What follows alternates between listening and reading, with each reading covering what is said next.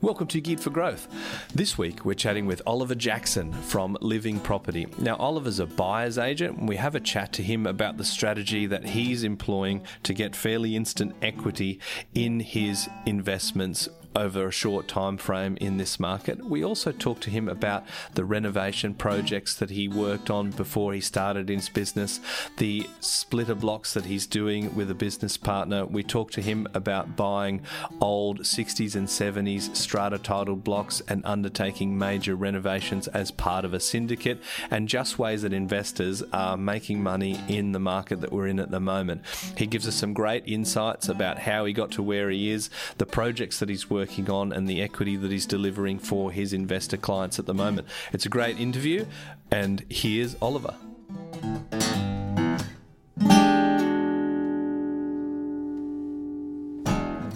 Oliver Jackson, thank you for joining me on Geared for Growth. Thanks, Mike. Thanks for having me. Great pleasure to be here it's an interview I've been looking forward to. Obviously, we've we've thrown a bit of a preview out there on social media, and we've we've we've created quite the stir. Oh, uh, big buzz going! Oh, big buzz! It's the it's the feel good event of, of the summer.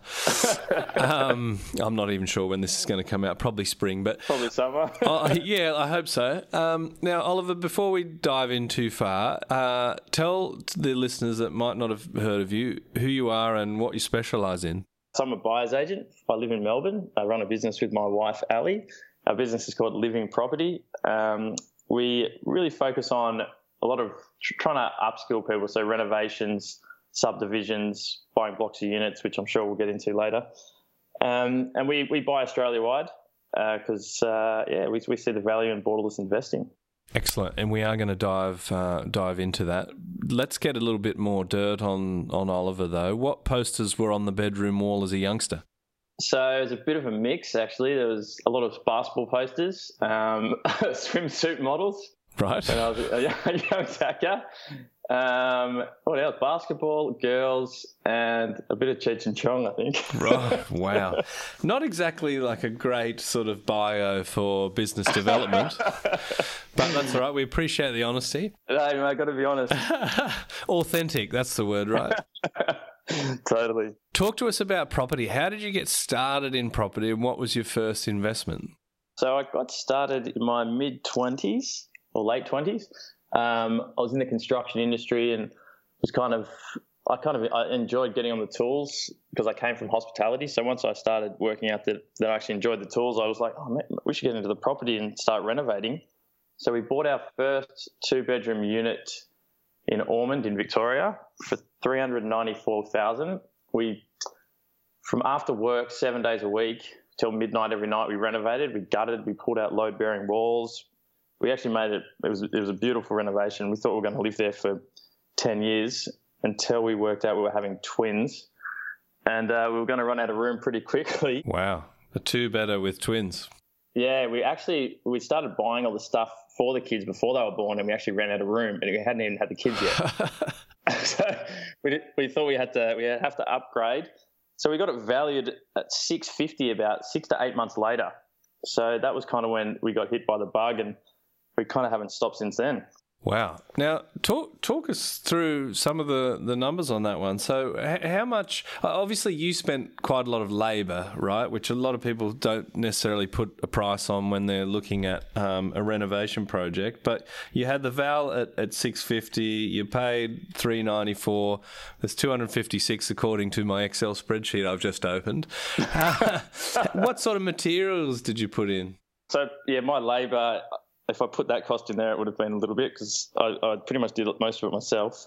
Um, even the plumbers and sparkies that I had come in, I um, would get them to tell me what they wanted me to do that took the time that I wasn't going to kill myself. So I, I, could shave back a lot of those costs.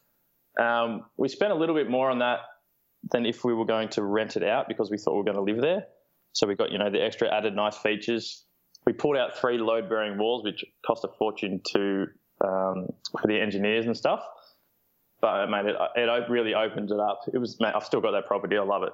Well, you've done pretty well. I mean, there's there's quite there's quite some room for, for some expenditure there. So um, yeah, 256k in in six to to eight minus expenses. What are we talking? A good sort of hundred grand uptick. I probably spent. I'd say 70 grand on the reno. Um, we literally gutted it. It was an absolute piece of crap when we bought it. Um, and yeah, we gutted it, stripped it, pulled the walls out. It was, yeah. Uh, my wife's an interior designer on the interior designer side, so she made it made a very, a very beautiful job of it. Beautiful. Yeah, and even if you put, you know, 70 grand of labour, um, I'm quoting my Excel here again, it's still over 100k worth of work. So that you obviously got bitten by the, the bug. Talk us through young Oliver. Um, obviously, we'll skip over the swimsuit stuff, but um, how'd you go in school and, and what were you sort of thinking you wanted to be when you, when you grew up? I guess that's probably a question we can ask you now as well. So to be honest, I was a probably a DNF student. I I was good at maths. Um, I love photography, sport. Didn't really like getting told what to do much. But when I was like seven years old, I used to. I think I started being an entrepreneur about that age because I started. I was used to sell lollipops at school, and if I used to run out, used to run out. I used to sneak out at lunchtime and go and buy more so I could hustle more lollipops. So I get my free lollies and make a little bit of money. And kind of pretty much did stuff like that, buy and sell computers, like Nintendo 64s and CDs, and pretty much just spent my high school years starting little businesses. And that, I mean, that, that's a pretty common story with people that end up um, running a business them, themselves. Uh, what about the construction? I mean, was that you, you mentioned sort of hospitality? Was, was was construction something that you were always looking towards? Was that the first real, job? How, how did you sort of fall into that work? No, so I did um, hospitality in my uh, you know teen, late teens and early to mid twenties. You know, obviously you can travel, you can have fun. It's good for yeah, it's it's a good lifestyle. You don't get paid very well in hospitality, which is a bit of a shame. But I liked the customer service side of things. I actually um, I started a cafe bar with a friend of mine for a few years, um, and then we were I think we were three years into that, and I got offered a job in construction and to tell you the truth, the only reason I took it is because the money is ridiculous in the construction industry in Melbourne. And I was getting towards the late 20s, and uh, I, yeah, I thought it was time to get a, a real job and stop piss farting around and start making some real money. Let's talk about the cash. We're, we are talking some pretty serious stuff. Obviously, there's quite a construction boom. We're, we're, talking sort of two or three hundred grand a year. So you got to the point where you're absolutely smashing it. What was it like working in construction on the big bucks? Draining, and uh, a lot of work. Like we, you do get paid a lot of money, but you one work. I was working probably six days a week, ten to twelve hours every day, two to three hours of travel every day. It's pretty relentless. You know, it's pretty dangerous. It's hard on the body. Um, I kind of got to the point where I didn't actually the money the money doesn't make you happy if you haven't seen your kids because you're working so hard, and then when you get home you're so tired you're just staring at the wall because you're just exhausted. So I got yeah, you get to the point where the money money doesn't make it worth. Well, not for me personally, didn't make it worthwhile anymore. And how old were the were the twins at that stage when you were coming home and staring at the wall? From zero to two and a half. Yeah, right. okay. Yeah, the, you know the good times. Yeah, yeah, that's where you want to be the fun dad and all that sort of stuff, rather than the sort of burnt out, uh, you know, alienated dad. Well, yeah, exactly. right. So, but that that salary was obviously a pretty good launching pad into property, right? Do, do, you, do you think that sort of accelerated you to the point where you bought the the two bedder and started working on the reno stuff? How, how important was that to, as a launch pad for you? So the first probably three years, I didn't get paid that kind of money. Like you don't just go straight in and get 250 grand a year. I started on a you know still pretty good one to 150. I actually bought the first property with twenty thousand dollars. I think that's all we had, and I think I borrowed 105 percent plus the renovation costs. The good old back days. When, back when you could borrow what you wanted, pretty much. I'm pretty sure there was a royal commission about that. pretty sure. I, I could have been one of the reasons for it. no, we, you know, you just play with the system, I guess, don't you?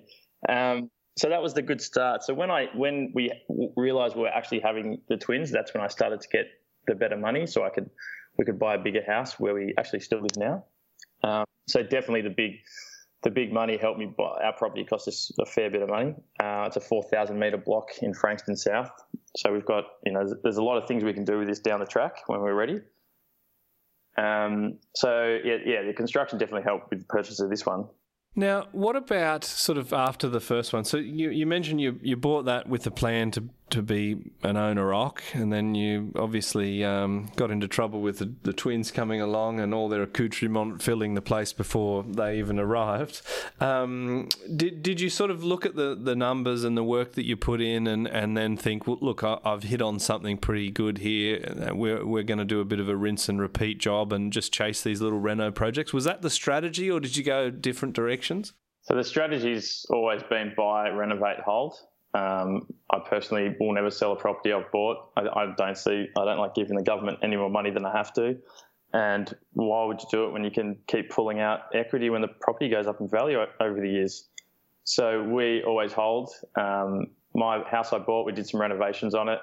The value went up, pulled the money out of that, bought another property. So we're just pretty much just, just repeating it, a bit, a bit holding on to them along the way. And generally doing a little bit of reno work?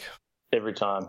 Yeah, so so obviously with a construction background, I mean, if you couldn't do it yourself, you probably had mates that could, or at least you could manage the the tradies and that sort of stuff. What what were you looking for in these places? Were there certain things that you thought, oh, look, we're not going to do bathrooms because they're too fiddly, or we will do bathrooms because that's where a lot of the value uptick comes from? Talk us through the the strategy.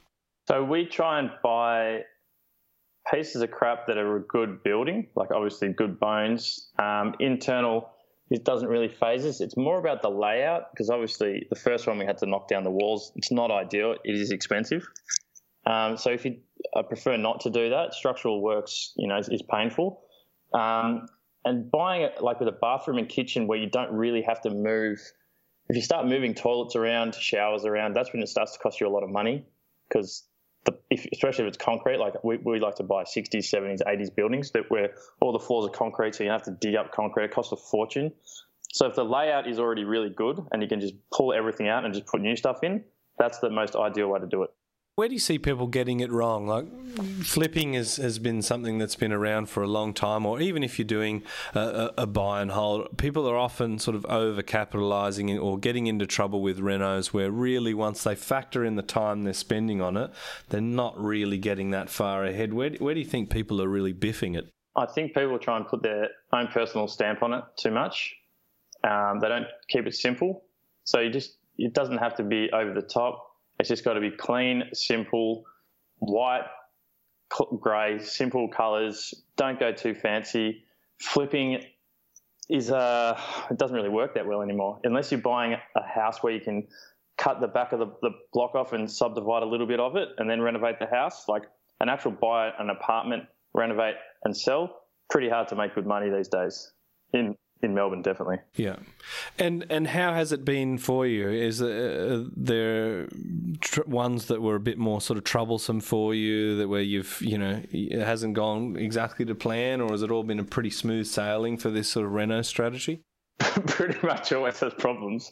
Um, it's pretty hard to renovate a 1970s buildings and not find problems. It's just how you deal with them, I guess, and if you don't know what you're doing, get a professional because if you do try and do it and then they have to come and fix what you've done, it costs you twice as much. Plus, you've wasted your time and your money already doing it. So I, I like to personally gut everything, get all the trades in that I'm going to need, and see what I can do to make it cheaper and help them. Um, I was I, I, don't I don't reno- when we when we renovate for clients, I don't do any renovation works. I just project manage it. But my, I still like to do my own personal ones because I actually enjoy it. I still like getting on the tools.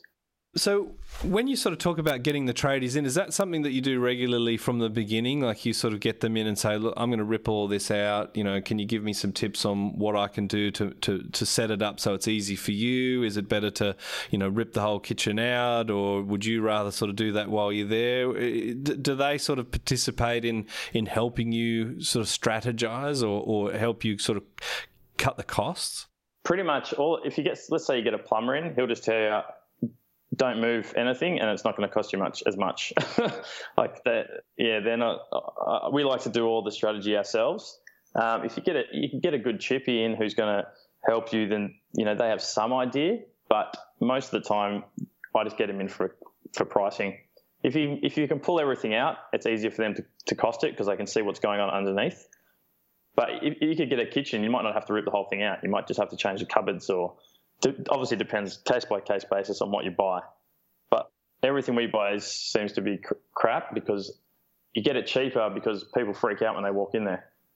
But if it's the right place and it's got good bones, yeah, there's no reason why so yeah, I guess if you're going in there and you you're you're looking at this open for inspection and there's a lot of people gasping, you're sort of rubbing your hands together to say, "Ah, good, we'll get this under market because people are terrified." A hundred percent, definitely. so, like, like a lot of businesses, you you you've obviously started a, a, a, buyers agency business on the back of some friends sort of saying, oh, "Oliver, I see that you're uh, you're sort of making money, and I'll have a bit of what you're having." Is is that sort of really what what sort of kicked you off in your business? 100%. It was just an organic process. We uh, we were doing our own exactly that. Friends were like, "How are you doing this? How do you keep buying properties? Um, how do you keep going on holidays? All this stuff." So we started just uh, we helped a few friends to purchase property, to renovate, um, and then it kind of got to a point where it was like, well, "I'm doing all this work, helping people, and not getting paid." This this sounds like an amazing business idea, which is when I met um, Ben Handler, who yeah, really helped me start the business. Yeah, and and I guess I mean you you're probably at the point where you're you know running successful projects for yourself. There's there's obviously more to it than wanting to sort of charge some some mates of yours that keep picking up the phone. What what made you want to sort of really push and, and focus a lot on the business? I really actually enjoyed like buying property, like searching for real estate talking to real estate. I had a lot of friends in the real estate industry that I'd met over the years. Um, a good friend of mine, Frank, he's a buyer's agent. He he taught me a heap about the buyer's agency space. It was kind of like a mentor, just like Ben. Um, and I and I wanted a way to get out of construction, and I really really enjoy real estate, and I really enjoy renovating. So it just kind of made sense. I couldn't really see myself doing anything else, and I was sick of being dirty all day dressed like a tradie. Yeah, right. Now you're a now you're a pretty boy. You're a self self titled pretty boy buyer's agent. That's me. We happy with that description? I yeah. mean, you, you've got a mirror, right? Yeah. No, I shouldn't be mean to guests. Um, you're, you're, you're, a handsome guy in your own special way. Um, Thanks, what about um, what what about the business and your own portfolio? Obviously, you know you're you're, you're pretty busy looking after people. You're doing your own projects. I mean, you've got twins that are, as far as I understand, speaking to you in a language that you don't understand. There, are, there's a lot of uh, there's a lot of demands on your time. What's winning at the moment? The kids come first. Um, obviously, the business needs to feed the kids, so that's pretty pretty important to feed the children. How's your Espanol? Um, my Spanish is getting better. Uh, we watch everything on TV. We watch is in Spanish. So when you're watching Peppa Pig in Spanish, you actually learn quite a lot. What is pig in Spanish? Uh, can't remember. Oh, put you on the spot too. That's terrible. Middle stump. Anyway, that's some homework for you. I've I've interrupted. So obviously, you know, food on the table and, and looking after the twins. What about the sort of the your own portfolio and the business? So yeah, I'm just really working focusing on the business at the moment. I've got a few JV partners that I'm doing stuff with in various states. Um, one of them is a bit top secret at the moment, but the other one, I've, I've teamed up with another buyer's agent called Luke Bailey, and we're doing a bunch of stuff in Adelaide for clients, um, just looking for things to really add value for people. Because buying just a normal unit or a house and it's kind of you know a bit of a slow burn at the moment, obviously because the market's not ideal.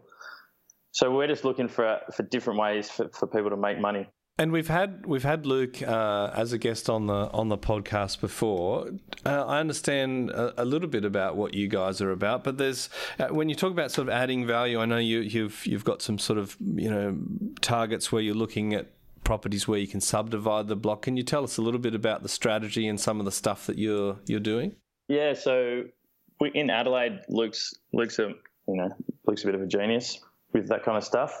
So it kind of made sense to team up together. Um, so yeah, we're buying blocks of land, subdividing them, either keeping the original house and renovating it, and then cutting the back off into a few different blocks um, to house and land package people. We, sell it to a developer. Um, and I'm also buying blocks of units up in at the moment in Brisbane, but we're looking to go Australia wide with that.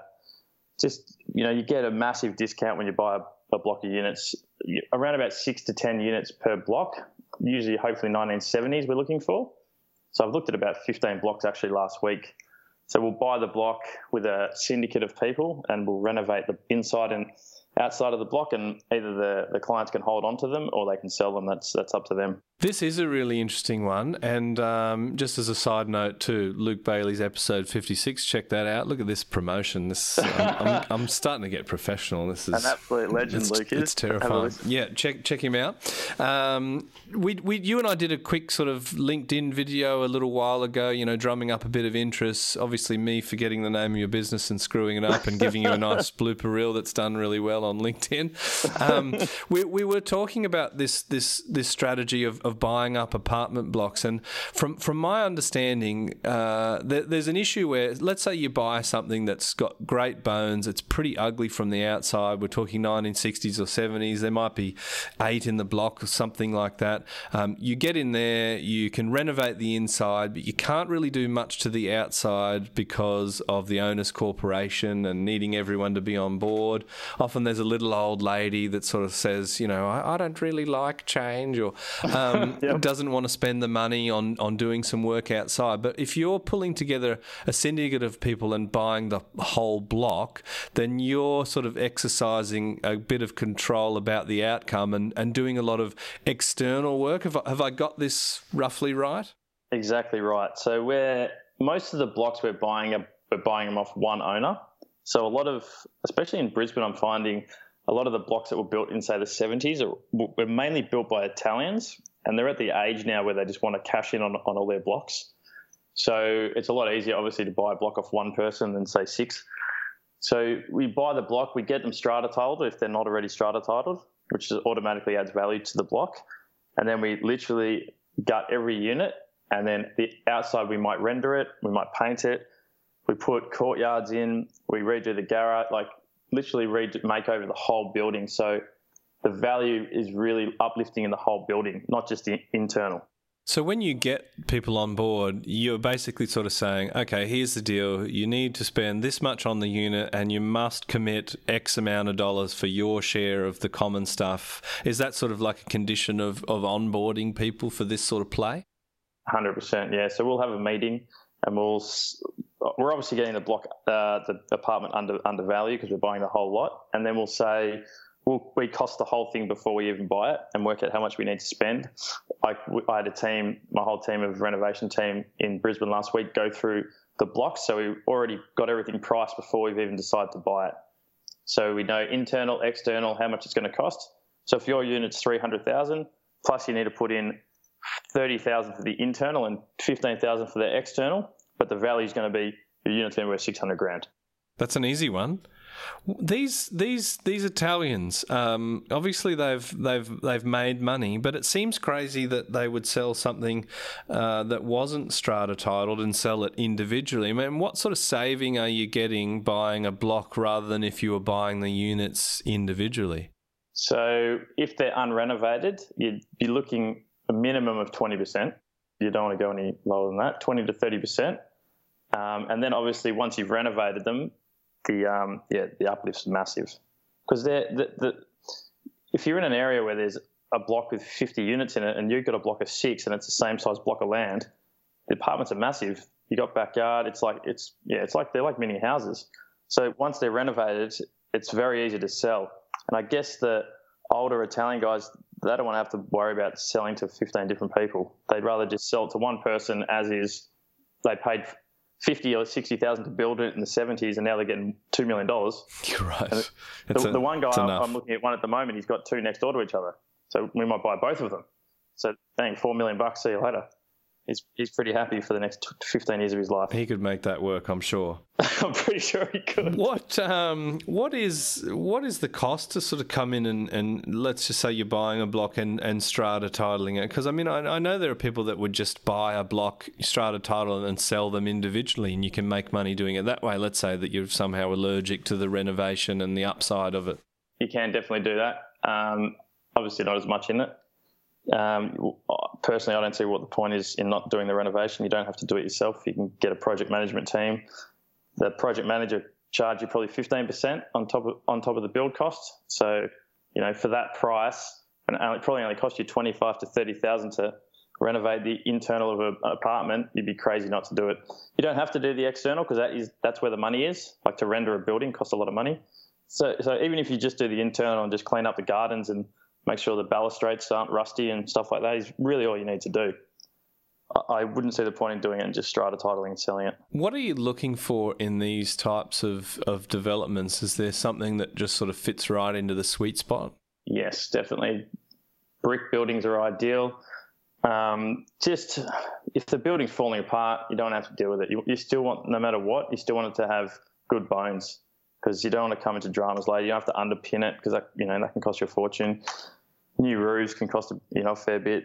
Um, one of them we're actually thinking about putting a rooftop on it, so it's structurally sound to, to be able to do that. So just little extra things that you can do. If you can do courtyards, like turn downstairs into separate courtyards, like anything that you can add value to, as long as the building's not falling apart, it's yeah, it's ideal.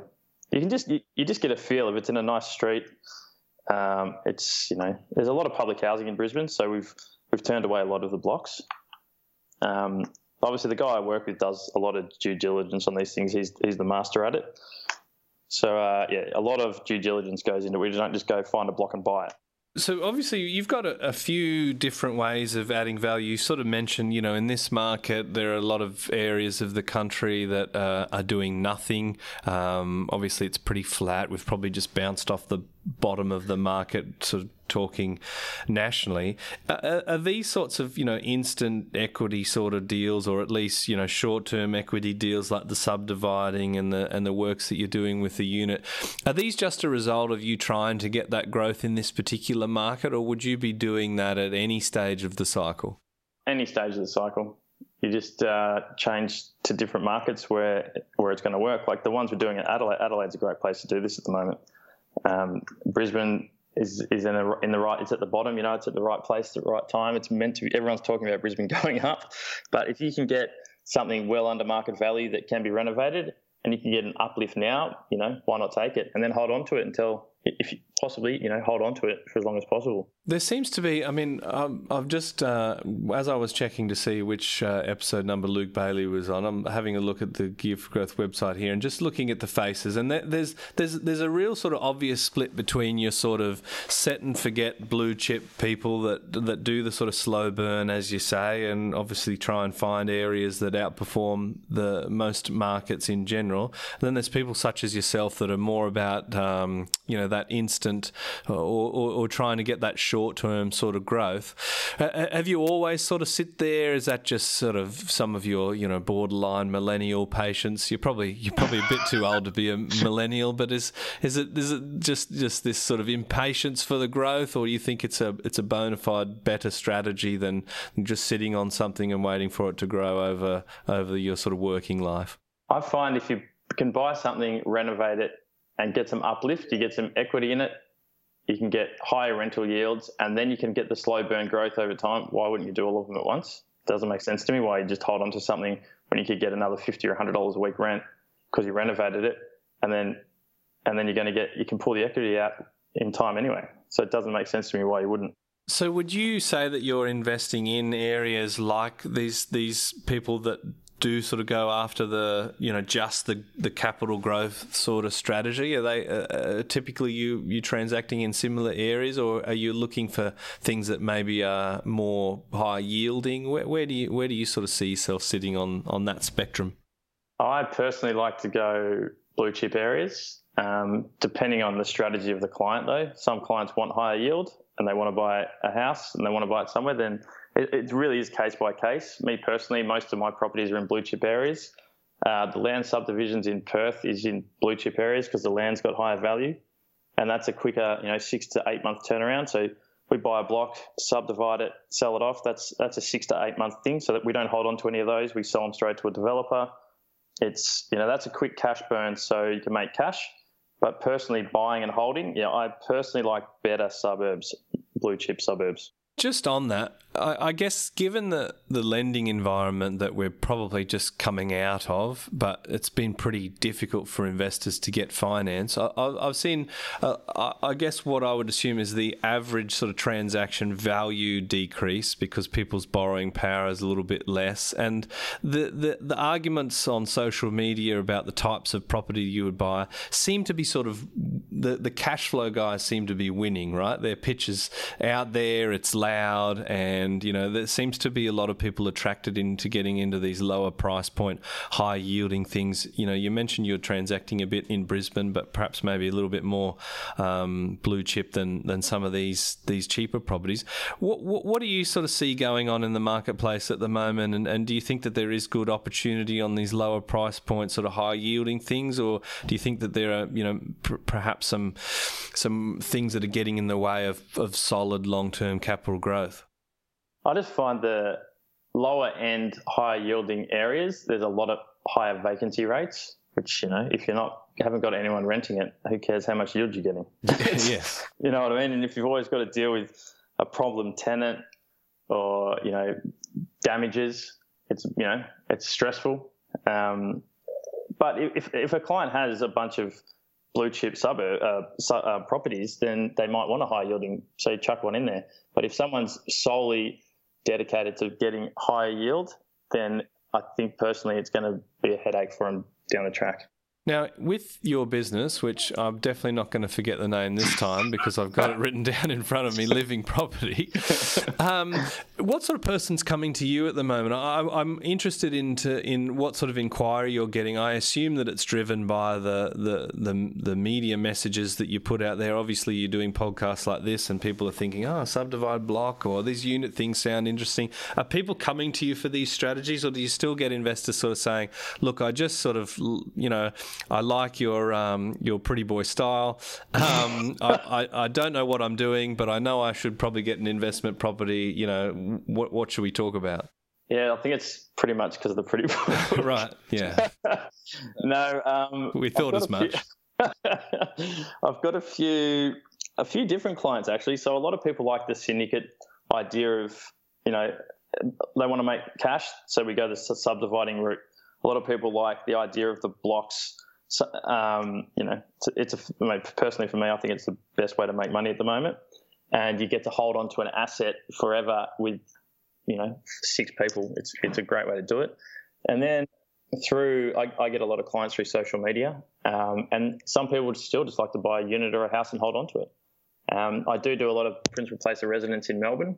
Um, a lot of people are moving into areas like the Clifton Hills, the Northcotes, the southeastern suburbs, because prices have gone down quite a lot in those areas. And yep. Although now it's starting to get a little bit busy, um, so I still do a lot of, of the principal place of residence of a lot of families. To tell you the truth, I think um, first home buyers have kind of disappeared a little bit. They w- went a bit crazy for about six months there, um, but young families are really getting into the market because interest rates are so low.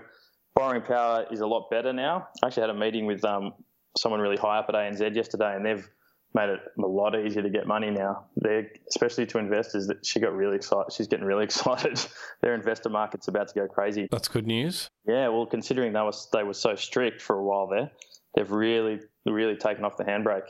And and in general, so yeah, obviously you've got a pretty broad service offering that that perhaps isn't um, necessarily all across your, your marketing. But for for people that, that are looking at their first investment or they've got a couple and they are just sort of trying to grow the portfolio, um, we, we've talked about you know some of your value add opportunities. But can you give us some tips about what investors should be looking towards or looking out for in terms of, of areas, property types, strategies? Where, where's the low hanging fruit for someone that's wanting to sort of grow their um, grow, grow their their portfolio?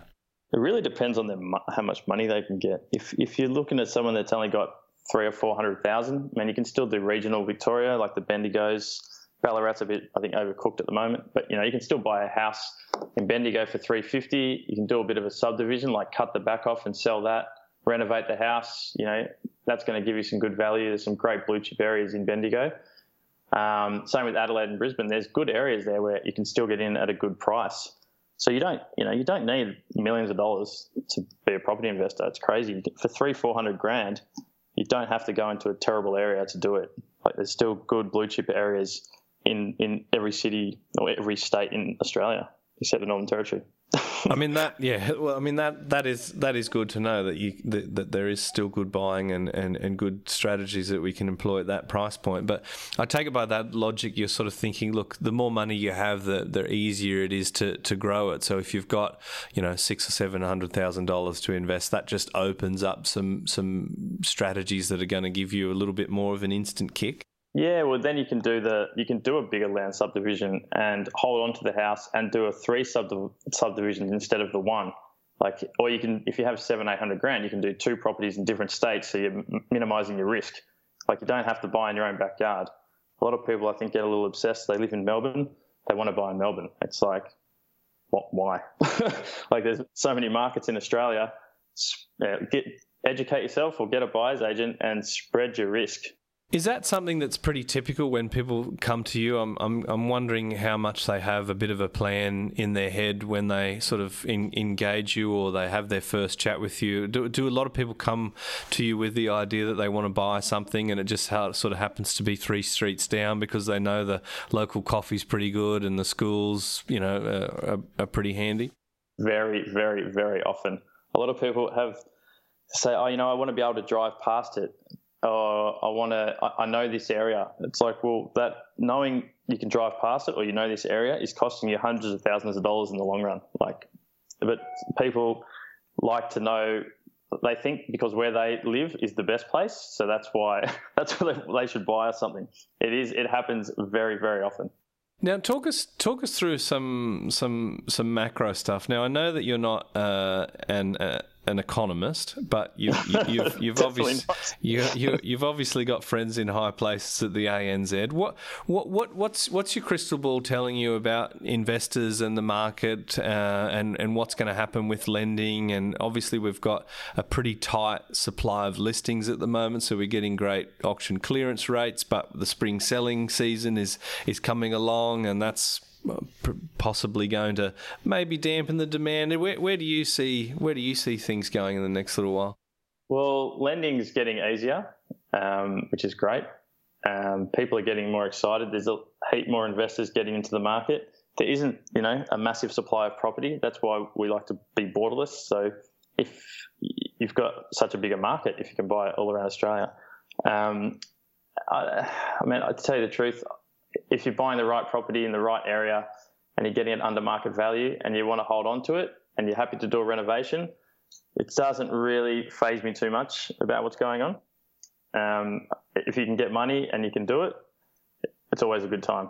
As long as you're, you're getting under market value, you can you budget your renovation properly, and if you want to, if you're keen to hold on to it, like I don't understand people flip properties for thirty, forty thousand dollars. That, that's insane to me. Yeah, the cost of getting in and out sort of really it erodes things pretty quick.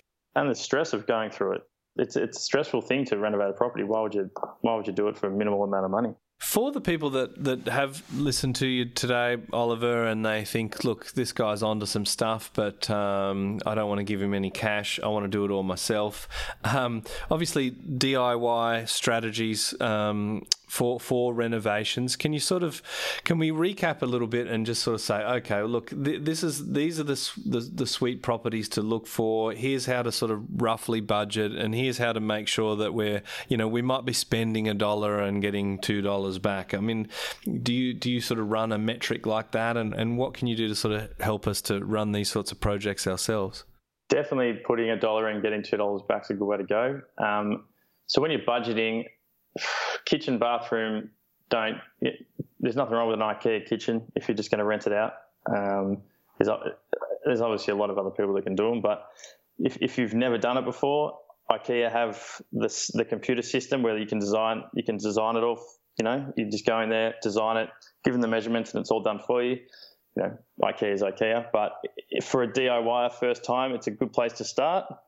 Um, get good trades, get three quotes for everything.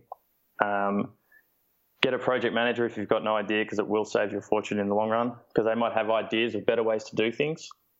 Um, if you don't, if you're scared to renovate, maybe just paint. just to paint, change the change the carpets. Like you don't have to go crazy. Um, but yeah, definitely, definitely budget. And if you if you're kind of worried, I definitely get a project manager on, on that front. And if looking for properties, I, I personally like the 60s and 70s uh, buildings. If you can't afford a house, buy a unit, small block, check um, the strata titling, just do your due diligence, buy and, and always get a building and pest inspection. Like super important. Good advice there. What about you mentioned borderless investing? It, how are there problems with doing the borderless stuff and managing a renovation? I, am guessing that people that want to employ a renovation strategy, they find it much more comfortable for it to be driving distance because you can check on things and you can let trades in and that sort of stuff. Do you do a, a bit of uh, renovation stuff, you know, remote from your location or areas that you know you're not going to be able to get to? Yeah, 100%. So the blocks of units in Brisbane, I've actually got a project manager that I actually work with, and I pay her. I project manage her, and she project manages the, the sites. So she she gets all the builders. She knows she's from the local area, so she knows she'll get quotes from three or four builders for the whole job. She project manages it. She reports to me, so I don't have to be in you know in Brisbane for a month or two or three while it's while it's getting done. Um, it's yeah, if you're borderless, definitely, definitely get a project manager. Do your due diligence on them as well. Make sure they use reputable builders. Find out who they've worked with before, what buildings they've done. Um, they're worth their weight in gold. If we're just doing sort of, you know, you talk about internal renos, you know, 20, 30, 40 grand, is that big enough to, to justify a project manager? I mean, are they going to take this on for, you know, for three or four grand? Yes. Right. 100%. There's an easy answer to that question. yes, of course they will. Because you know, if they've got five or ten of those going at once, then that's still good money. They can make it work. Yes, hundred percent. Yeah, definitely. So we've we've shared a lot of stuff today, Oliver, and I know that you're generous with your time. You're happy to have a chat. You've got some great sort of content out there for people to look at. But if people want to get in touch with you, um, what's the best way to do that? livingproperty.com.au. I'm Oliver Jackson, buyer's agent on Instagram and Oliver Jackson on Facebook and LinkedIn. I put out content every single day, sometimes twice a day, seven days a week. Um, lots of uh, good educational content. I never try and sell anything to anyone, so you don't have to worry about that. good. um, and yeah, that's about it. Beautiful. And uh, look, it's it's been a pleasure, and this one might be a little bit tricky for you. But if if you could impart one piece of advice to property investors, what would it be? Well, one piece of advice: get involved, get amongst it, see how much go. Get a first thing, get a very good mortgage broker. If you need a good mortgage broker, contact me. I can put you in touch with a few. Um, obviously, not you know, finding how much money you've got is number one. Um, speak to professionals wherever you can. Ring real estate agents, ring buyers agents. Do your due diligence on every single aspect, and um, don't wait. Don't listen to them. I don't actually personally watch the news because it's a bunch of crap. So don't listen to the media hype. Just buy buy correctly and get involved because yeah, waiting is the craziest thing you can do. Get involved, Oliver Jackson. We'll put that in quote cards. I think that's that's good advice, mate. Do something, get the pretty boy. It's uh, it's been good to have you. Uh, next time we'll have to make it a video because the pretty boy stuff is lost on uh, on podcast. But uh, thanks for joining me. Thanks for having me, Mike. Cheers.